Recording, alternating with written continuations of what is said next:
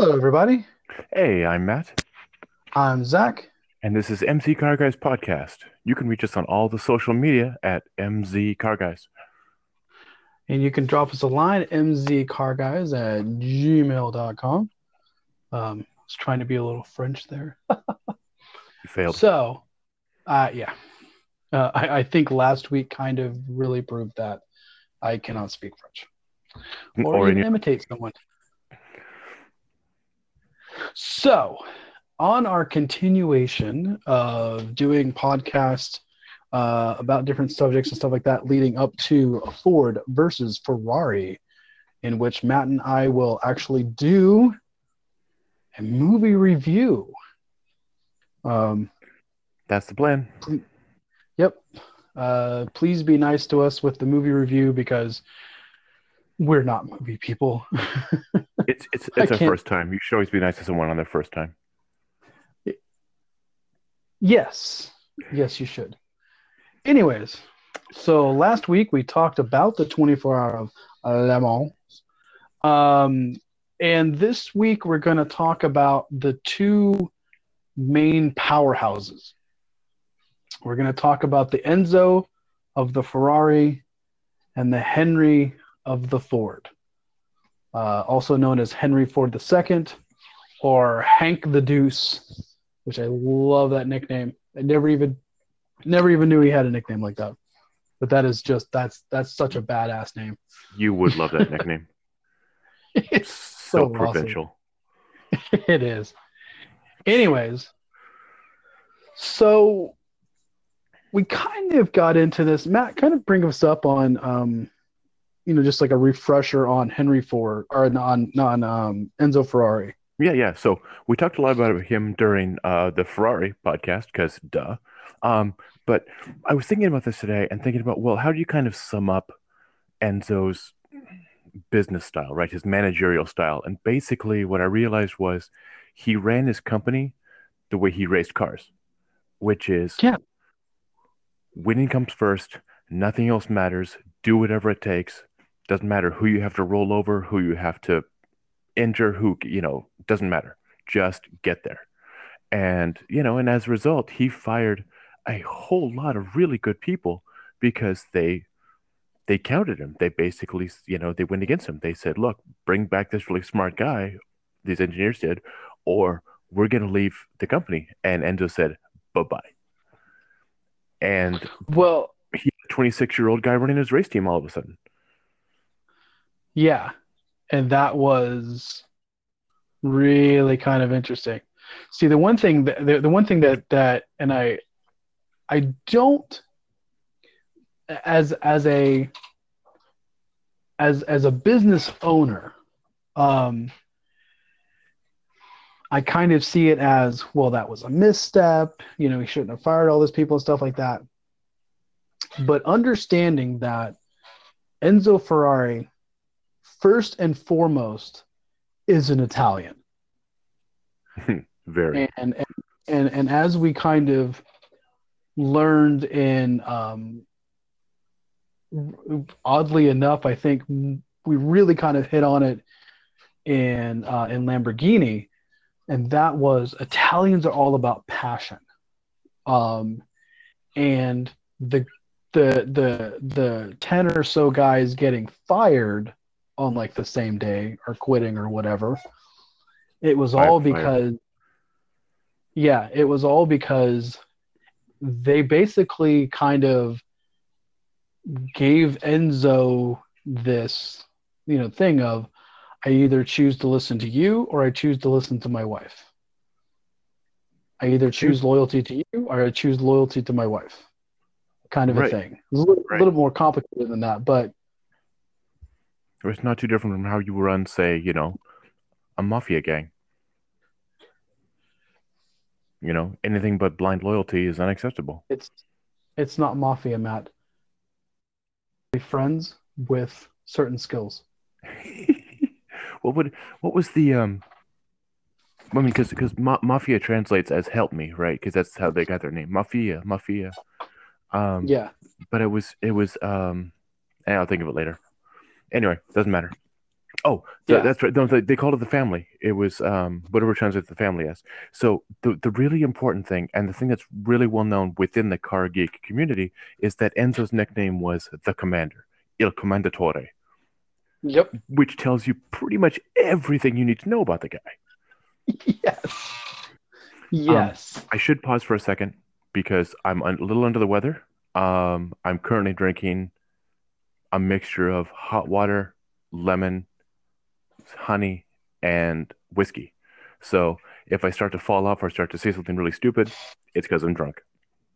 well, no, it's because you've gotten the uh, yeah, it's because you've gotten the ratios of that a little bit off. as I usually do. A little too much hot in the toddy. So you know, it's just a little, just a little something to get me through the night, as John Lennon used Either to say. Either either that or this will be the best podcast you've ever had. Well, we're about to find out. We'll know in the next thirty Yep. to sixty minutes. Um, yes. So so basically, Enzo was an incredibly effective asshole. Um, For the most him- part. which right, Yeah. which which made him an interesting foil, especially as a guy who was focused on racing, to somebody like Henry Ford II, who wasn't terribly creative. He wasn't bright in that sense. But as we talked about last week, he was really smart in that he knew how to find the people who could get the job done the best. Yeah. So Henry Ford II, and and I and I think we, and I was kind of doing the doing the research before the podcast on this, and and I think we really need to talk about, um, in in order to really truly discuss Henry Ford II properly, I think we really need to talk about his dad, Edsel. Edsel Ford, um, he is truly the person that saved Ford from itself. So Henry Ford, Henry Ford the first, Henry Ford Sr., was a genius at putting together a company. He really put together a company. Um, the problem is, is that Henry Ford II was he was so focused on creating a society through his company and, and he had these kind of grandiose ideas and so forth uh, so much to the point of that he he almost he, refused to modify or uh, or update or or add anything to the Model T because to him the Model T was the absolute perfect automobile. You don't need anything else. It's absolutely perfect. You don't need anything. Just just continue on forward with it.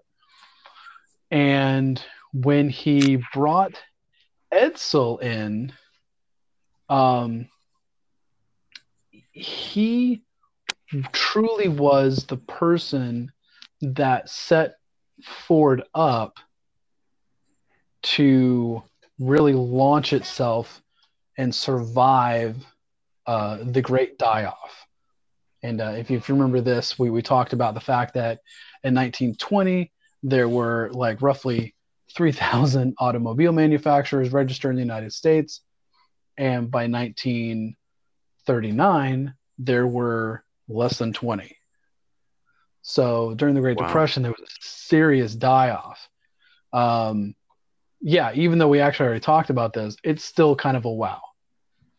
So Edsel Ford really focused on uh, one developing the Model A, which a lot of people, eh, some people may, you know, disagree with me and stuff like that. But I think the Model A is a much better vehicle, much better vehicle, much better uh, embodied uh, the idea of Ford and so forth, uh, you know, of, of innovation, of you know, moving forward and stuff, um, than the Model T ever was. So- the Model T was, Quick, quick, sorry, quick point. So we the Model T story has been told, and it does not need to be told again. But the one question I have is, the Model A came after the Model. Sorry, two questions. Model A came after the Model T, correct? It did. So Okay. there's technically two Model A's. Um, Right. One was like a development vehicle that went nowhere.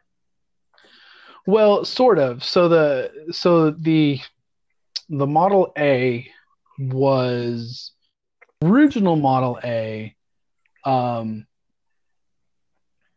was kind of back in I think the Henry Ford comp the Henry Ford Motor Company that later became Cadillac. Um Okay. so but this was um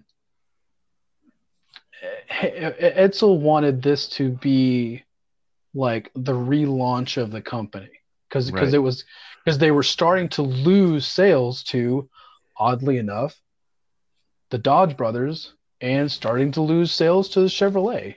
Oh, that's so funny. Um, and then the next question is, do you happen to know, and it's kind of esoteric, but do you happen to know if the Model A had conventional pedal placement? Uh, I think so. Okay. I think that, that- so. That would be huge. Yeah. Okay. So right, anyway, I, I Um, got you completely off track, but we were, but it's, no, no, no, it's fine. but you know, the, but the Model A is, yeah, is kind of the relaunch of the company, and you said that was when Edsel came in and said, "Hey, this this is our best bet going forward." Yeah. Well, to to give you an idea, um, how how um, how really truly uh, desirable the Model A was, because Pete, because starting in I think it was 1908, it was 1906 or 1908 was the Model T. Um, so so yeah and so this is now 1927 is when they introduced the, the model a by 1929 by sorry by february 4th of 1929 1 million model a's had been sold Wow. oh, hold on here's the wow by july 24th of that year 2 million had been sold I say that you got the hit on your hands. Yeah. So, you know, and, and they had different versions of it. They had like a town car, they had a dual cowl, um, you know, they had, you know, just a bunch of different body styles and stuff like that.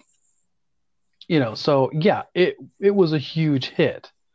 Um, much to the chagrin of Henry Ford the senior, because Henry Ford Sr. he hated the idea of anything other than um, other than the Model T. He, he just didn't see it necessary. But uh, Henry Ford, uh, but it was it was quite remarkable because remember, this is 1929. What happened in August of 1929? I believe that's when uh, Archduke Franz Ferdinand was assassinated. No, No, I'm sorry, that's World War One. I. I apologize so much. That was um. I, w- I sorry. When when in when in This- nine? Uh, I think it was August of 1929. Isn't that when the stock market crashed? Uh, either August or October. Yeah. I'm so sorry. Yeah. So really, I'm a little uh, yeah. little lifted. Yeah. So, but you know, so the stock market crashed, but if you've already sold 2 million plus cars, on top of the fact they were still selling Model Ts. Um, so that kind of helped propel the company through to wartime production. So, and that was all on the backs of Edsel Ford. And let's not forget about the iconic 32 Ford, the first hot rod, The- which later became the first hot rod. That was that was through Edsel Ford. Right. You know, It and it was if if you if a lot of 32 coupe. Yeah, a lot of people can't like don't necessarily know what we're talking about, but if you Google image search a 32 Ford or just something like that, you'd be like, oh, that right, because you've seen a Yeah. million of them. And was it Yeah, if you if you've driven by a car, I'm sorry. Wasn't the guys coming back from the war uh, for World War II? They were the ones who started hot rodding those. Yeah, yeah, yeah, absolutely. That Anyway. and some other, yeah, Well, sure. stuff like that. So, anyways, um, so the unfortunate part is, and I'm kind of speeding through this a little more, a little bit more, and um, and and I think it should be should be noted. So Edsel Ford was he was truly a manager. He knew how to manage and run a company. He was phenomenal at it. He could get people, you know, to to do what what he needed to do. He could, um, you know, he he hired some really good designers. He hired some good marketing guys and so forth, and really kind of get him in there, um, and really kind of took over the reins uh, from Ford, um, and you know, so so he was. Well, let me try to get this right. Um, yeah, so he was president of Ford Motor Company from 1919 uh, all the way up until 1943. Oh wow. In 1943, um, he developed um, stomach cancer, and basically he he died very quickly. Well, yeah, that was a Um, death sentence back then. Well, it, it wasn't only that; it was. I mean, he probably had it for a very long time and didn't even realize it. But by the time it was diagnosed, I mean, it was it was super quick. Like like it was it was so quick that Henry Ford II, who we'll talk about in just a second, um, he was he was supposed to take over the company, but Edsel was supposed to be in charge for decades more. He was supposed to be in charge and, and, and run the company for decades more. So when he passed away very, very suddenly, Henry Ford II, this is right in the middle of World War II. This is 1943. Henry Ford II, he's he's in the Navy. he's he's in the middle of I believe he was in the Pacific Theater. Um, you know, I mean, you know, he uh, quite- quite you know, so yeah, well, you know, so in 1940, well, so so for two years, Henry Ford the senior had to come out of retirement, um, but he was a little bit out of it. He was, you know, he he, he was old and senile, and you know, he was more more uh, what's the word? Uh, suspicious Oh, okay. well no he was more suspicious and you know and and and just really really wasn't fit for the job and so the board of directors tried to isolate him as much as possible from you know making any really big decisions or anything like that um but uh yeah it was uh 1945 late in 1945 right after uh, Japanese that- surrender. Yep, that um, Henry Ford II was able to jump back in and take up the reins.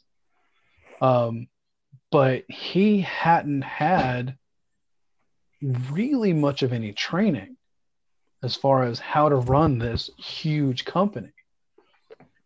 Because Ford had, during the 1930s, had invested a lot of time in building up their presence over in Europe, much more so than um, Dodge, Chrysler, or General Motors at all, really. Um, so, you know, they're trying to build it up over there. Well, during World War II, a lot of that was bombed. So all this investment, boom, out the window. Um, yeah, they had a lot of uh, a lot of their mechanical infrastructure was built up um, in their factories and stuff because of you know gearing up for World War World War II. but you know, sales had slumped. um, you know, and so a lot of different things. So in 1945, here comes Henry Ford II, and now he's got to basically re jumpstart the company after two years of his, you know, under the kings of, you know, the under the the control of, you know, the Mad King Henry the First.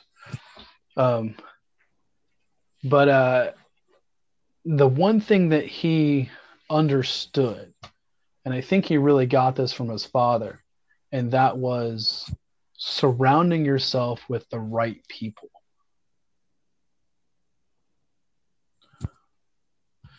Right, Matt? Oh yeah, absolutely. You still you still with me?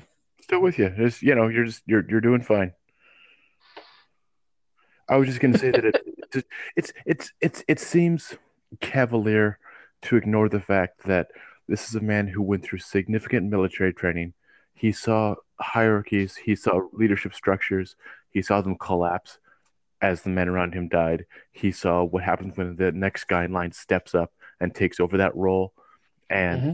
if they know the role, how they can step into it, what an effective leader is, what an ineffective leader is. And those kind of things stick with you, especially when you have bullets flying all around you. Those are those are important lessons. So, you know, there's you can't discount his military experience either. And then the last thing is part of this transition, as we alluded to last time, was taking Ford from building jets and jeeps, basically, maybe a few tanks in there, I'm not sure, and switching back to cars because they had the tooling for it, but they'd be making the same car they were making in 1940 and early 1941. Um, so that that takes time and that takes you know some real savvy to make that happen and to make it and to do it well. I mean, yes, they were flush with cash from all the military contracts, but you still have to actually do the work. Yeah. Well, he was able to yeah, well he he was able to um I, I one of the first things that he did um is he he hired Ernest Breech. Now Ernest Breech was really one of the guys that simply he taught Henry Ford how to run a company that size how to truly because he used to be he used to be a general motors executive. And he was at uh he was he was at the bendix corporation which makes a lot of any stuff for car parts and everything. Um and so Breech is really the one who kind of helped him understand um, what what it took and everything. Um, he also helped him uh, put together uh, a group of upcoming, uh, you know, up and coming guys in the uh, in the automotive world, known as the Whiz Kids. Um, you know, uh, Robert McNamara, that's a familiar familiar name with it. Um, who else? Sorry, I'm looking on. Uh, I I don't remember the names either, but basically a bunch of guys who yeah. are probably old and most of them are probably dead by now. But um, but yeah, but basically he he got a he got a group of really smart guys who were willing to work with him in the automotive industry to turn this company around and send it forward and for the most part, they did a pretty good job. Oh yeah, absolutely. You know, so he was able to get them together. Um, once again, they were uh, they were former, you know, they they were, you know, basically former military, so they also understood all of this. Um, and one thing that happened that probably I can't remember when Henry Ford passed away. When did Henry Ford pass away? Hold on, I gotta find this out. Not soon enough. Oh yeah, uh, 1947. He passed away. So one thing that Henry Ford did. So in 1940, uh, sorry, 1956, Ford became a publicly traded company. And that would have absolutely made his grandfather roll over his in his own grave. um, but it was the absolute best thing to do.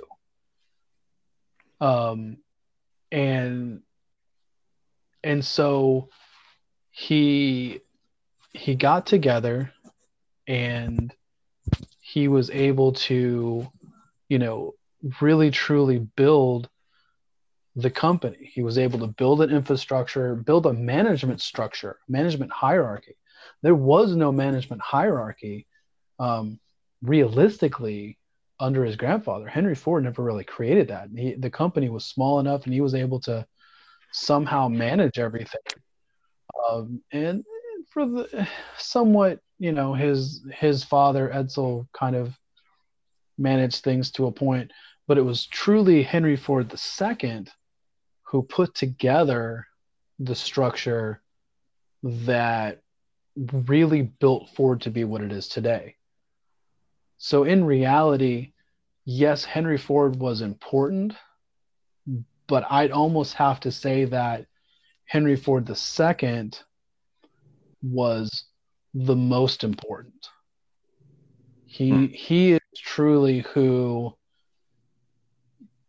took this this little spark and created you know what Ford is today.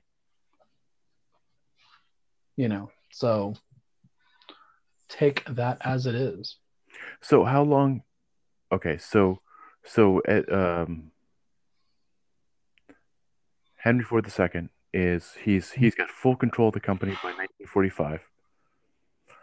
He goes public in 56, you said? Yep. Okay.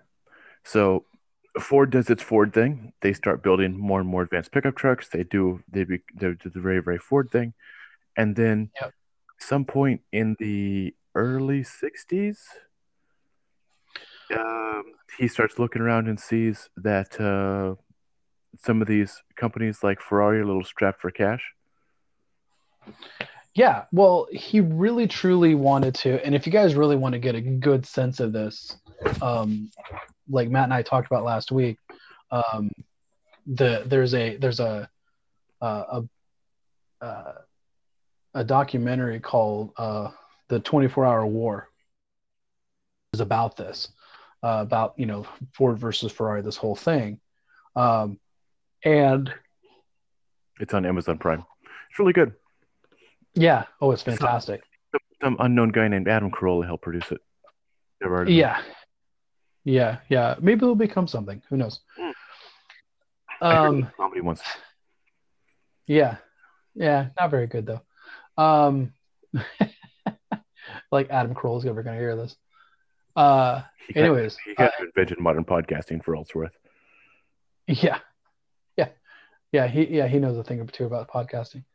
Anyways, but um, but one of the things that it really talks about, and uh, and I kind of you know got me looking into it and stuff like that, is that Ford never really got into much racing for the most for the most part. I mean, they did do a little bit here and there, um, but never like a full court press, you know, factory backed racing team like Alfa Romeo used to do, like Ferrari was doing, Maserati for many, many years, Porsche. Um, so because you know they wanted to get into a lot of racing, you know, at the time there truly was nothing bigger than the 24 hour Le Mans. Um, I know a lot of my southern you know, brethren and sisters are gonna cry, well, what about the Daytona 500? Take what you understand as the Daytona 500, which is a very, very big race, and like multiply it by like five. And that's the 24 hour Le Mans.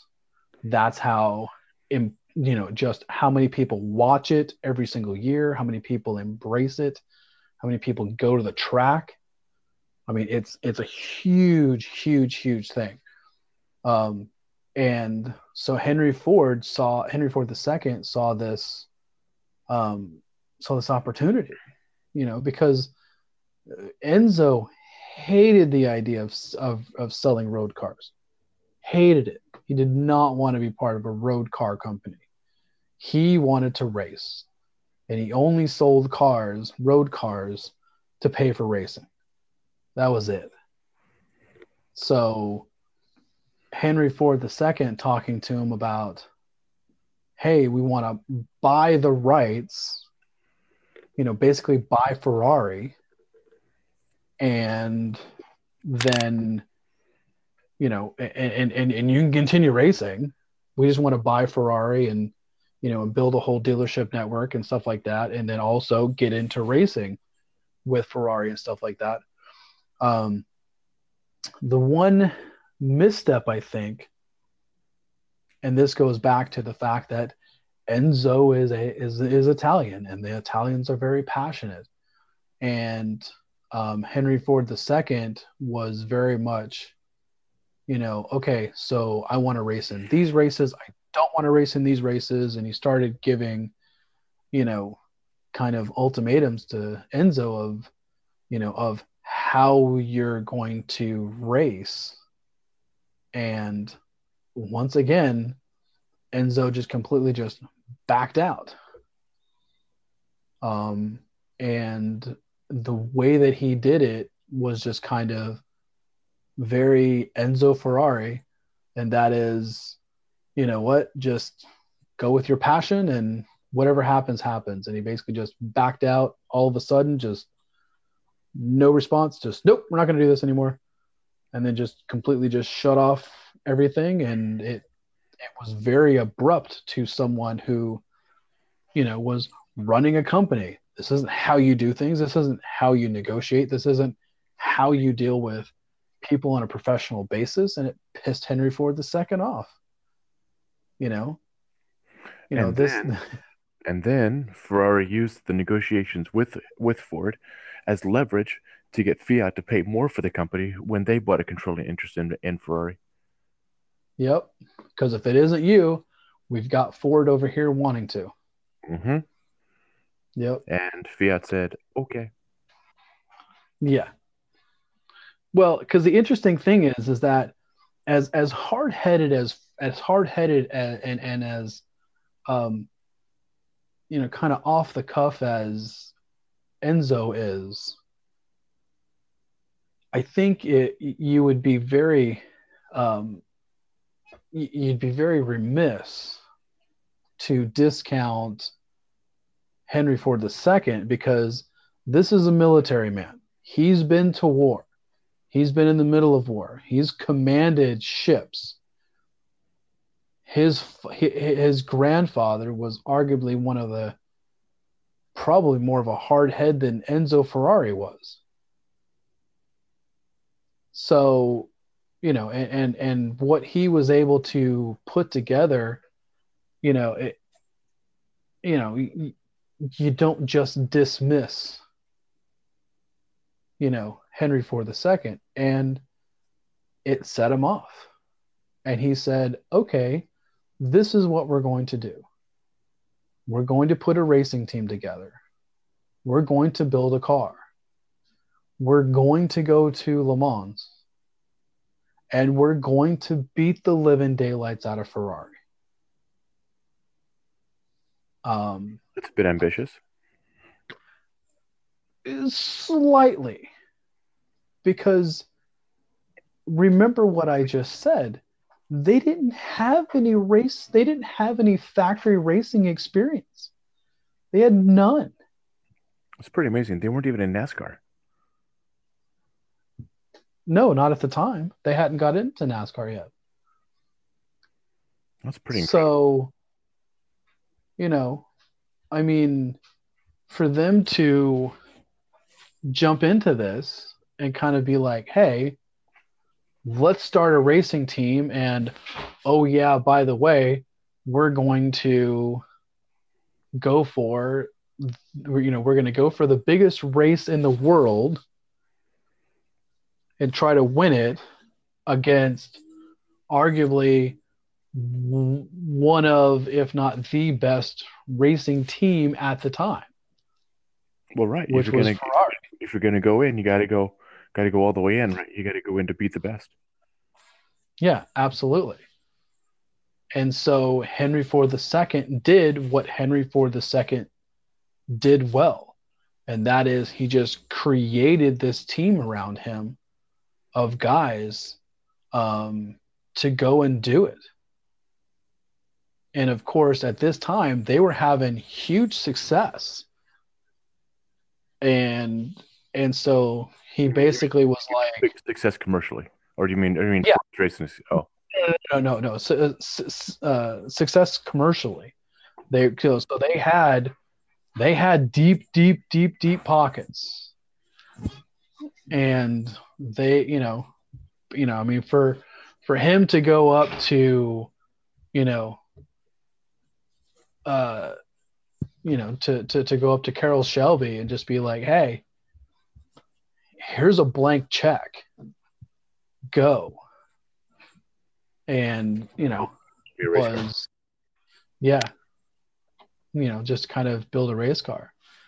Um now kind of moving beyond that kind of getting a little bit you know further on into it um you know ford was able to um you know he was also the one who hired lee iacocca he saw how good he was. We've already had it you know hard, we did a whole thing on him um, you know, which developed the Ford Mustang in 1964, uh, which again also helped, uh, you know, uh, helped put money into the uh, the ability to go racing and stuff. Helped develop, you know, the the uh, the, the the 427 Cobra jet uh, that they used to race with.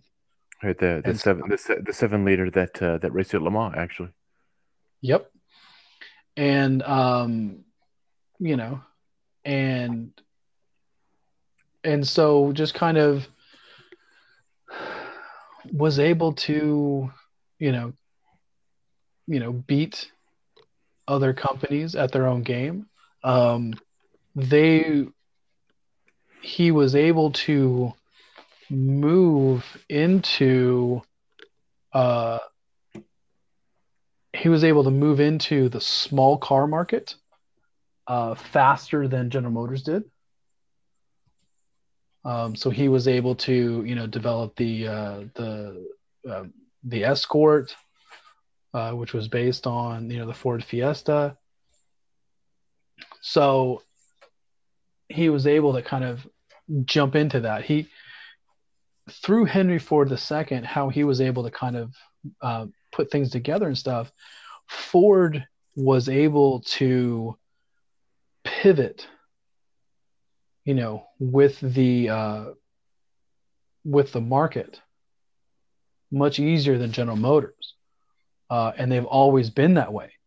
Uh, 2008 is a perfect example because when General Motors, um, you know, d- during the recession, when General Motors had to come up and go, "Hey, we're about to declare bankruptcy," you know, we need some help, and the, you know, the federal government, of course, showed up with our money and said, "Not a problem, you know, we'll help you out." And and they looked at Ford and said, "Do you need any help?" And Ford went, mm, "No, we got it." and that attitude, that flexibility to be able to pivot, that goes right back to Henry Ford II. To be able to, you know, to to to latch onto things. I mean, because understand, 1964 is when they introduced the Mustang. 1968, four years later, General Motors introduced the Camaro. Sixty-seven. Well, sorry, 67. So, so, but, but, but realistically, 1968. Um, so let's. So speaking of cars, I think it's we are overdue to talk about the fun part, right? Of the whole Ooh. Ford portion, which is the cars themselves. Wait, wait, wait. We're going to talk about cars? I know it's a stretch. So what what what did you want to talk about? Well, okay, so we should, we need well we need to talk about the car that beat Ferrari. It's kind of iconic. Oh, the, The G- well, oh, the actual 40 itself. I thought we were going to go a whole thing on that. well, you know what? We are right. I'm sorry. We okay. You're right. We will gloss over the GT40. So Yeah, well, that's why I was leaving that for because the GT40 in itself, the development of that car, that's true. The- it deserves a lot more time. yeah. Now we may not be able to do like a full hour podcast on it, but I think we can do a pretty good, pretty good deal on that. I, you know, I, I- I think we've got at least 20 minutes Well, on itself. well, I think GT40 versus P3 and P4 is a is a um is a good conversation too. I think that's I think you got those names right. Yeah. because I think yeah, the P3 and the the displacement. I think. yeah. So Um, but but just but just real briefly, if you haven't yet, you owe it to yourselves. Anybody who might be listening, thank you for sticking with us. Um, but just look up the Ford GT40. Easily to this day, one of the most beautiful cars ever made. oh my gosh, yes. Does not get the love that it needs, but just incredible.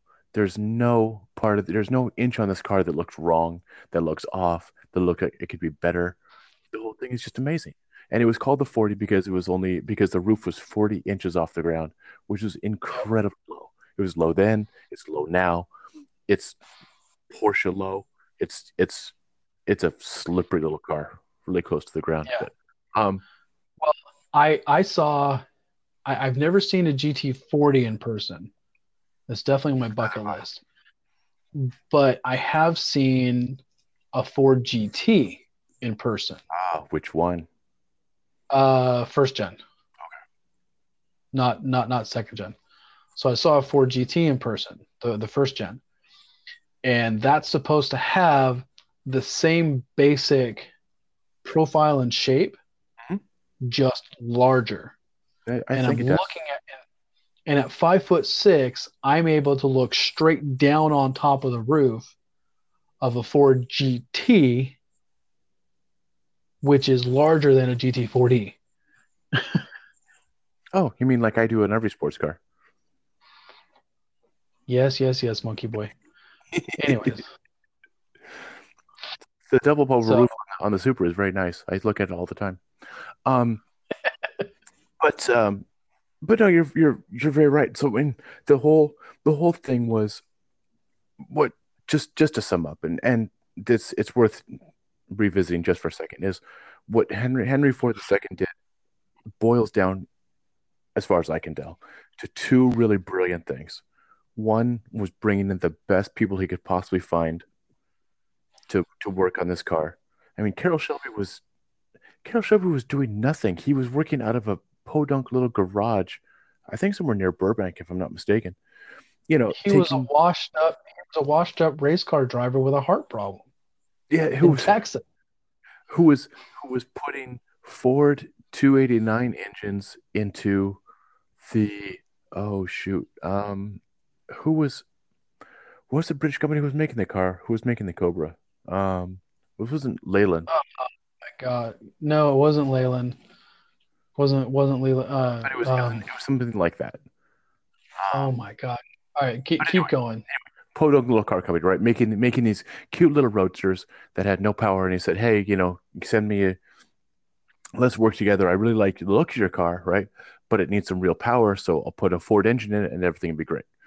And so he took and first put the 289, which is roughly five liters, a touch under, um, into into the cars with a four-speed manual, and they were great.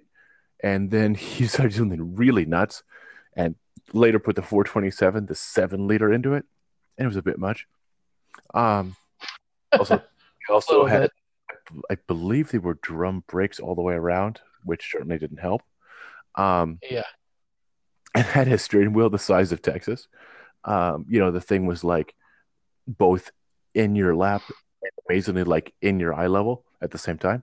Um, but you know, Ace. Ace. Ace was company. The, the British company Ace made the Cobra, and you can Yes. tell this one then because it came right off of uh, Zach's tongue without even thinking about it. Ace Car Well, no, Company, I looked it up. you know, maker maker of those great cars we drive today, called the. Oh, never mind. Um. So you know, but, but then Carroll Shelby came, basically came out of nowhere, essentially, you know, with enough money in his Yeah. pocket, and did these and did this amazing work on this on this GT40, you know, and they were Yeah. constantly developing. I want to say the Mark Four was the version that finally won in 1966. But Well, the Mark Three, I think the Mark Three one was the Mark. No, the Mark Three or the Mark Two. well, I think the Mark Two. Mark Two definitely. No, it was the it was it was the Mark Four. It was the Mark Four that that that started winning all the races and stuff. yeah, that is. with with, with, with a seven liter. Um, yeah, But we'll get you know. I but I, but I think Carroll Shelby's. I think he's definitely another podcast. Carroll was an amazing guy. Yeah, he was. you know, and and the way he sort of seamlessly transitioned. I mean, people, people Jay Leno's age, for lack of a better term for it, don't even think of him as being Texan so much. They think of him more like as being like this LA guy who happened to have a weird hat obsession. You know, it was like Yeah, yeah. I guess that's true. you know, he was just he was just that iconic, you know, LA hot rider, drag strip, you know, race what race what you brought, whatever guy, you know, and he just did a little bit of everything. Um and everybody loved him, as far as I can tell. Yeah, And he had this great, you know, tight little crew. They just did everything together. Um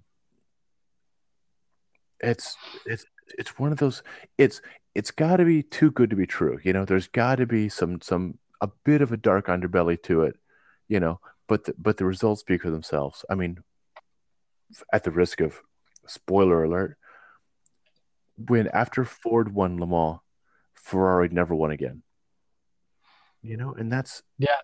that's staggering for ferrari to essentially throw in the towel after this series if Ford wins is that's that's really saying something. Well, and and I think and I and I, and I think we can end on this. The the true legacy of um of of Henry Ford II, I believe you'd have to say Edsel Ford II and Henry Ford III. Um, who uh, Henry Ford III is his grandson. Um, but Henry Ford or Edsel Ford II, who's can't I'm trying to figure out. Um, yeah, he's hold on. I think he's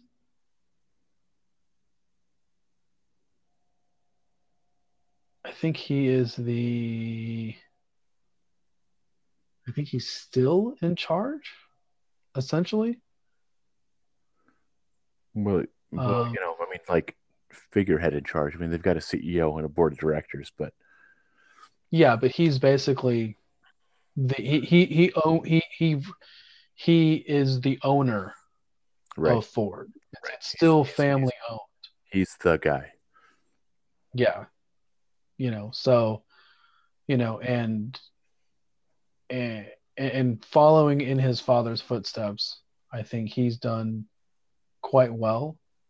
Um, and I think Henry Ford III, um, I I think he'll do a good job after Edsel dies. You know, it seems to be Um, when you when you got a proven record of you know this is sort of the blueprint for how you keep things going and how you keep improving and, and stay relevant in the in the in the business. You know, it doesn't hurt that you have the best selling pickup truck in the world for the last seventy five years running. Well, I would. probably exaggerating. It's it's not the best selling truck in the world. It's the best selling thing on four wheels in the world. I mean, Yeah. that should blow your mind.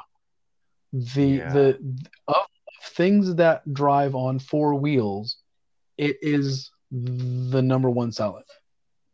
and it's been that way for, I think, at least thirty years. That's incredible. you know, I mean, the best-selling car in world history is the Corolla, but the fact that the Ford F Series pickup truck is the best-selling four-wheeled vehicle in the world, Yeah. it's just incredible. Yeah. Well, Like, anyway, I think Yeah. Zach, I think that's a podcast. Matt, you made it. I did. You my my, my cup is not quite empty. Oh, There we go. Now it is. there we go. all right. Well, ladies and gentlemen, I think that is, I think that is all for us. Uh, let's uh, let's release Matt so that he can lay down and get better. Um, I'm going to go ahead and sign off too. I think we've done a really good job with this, and uh, I think next week, um, I think next week we can jump into uh, the the actual GT40 itself. What do you think? Hot damn, I'm ready for it. Let's do it now. All right, awesome. I'll see you next week. All right.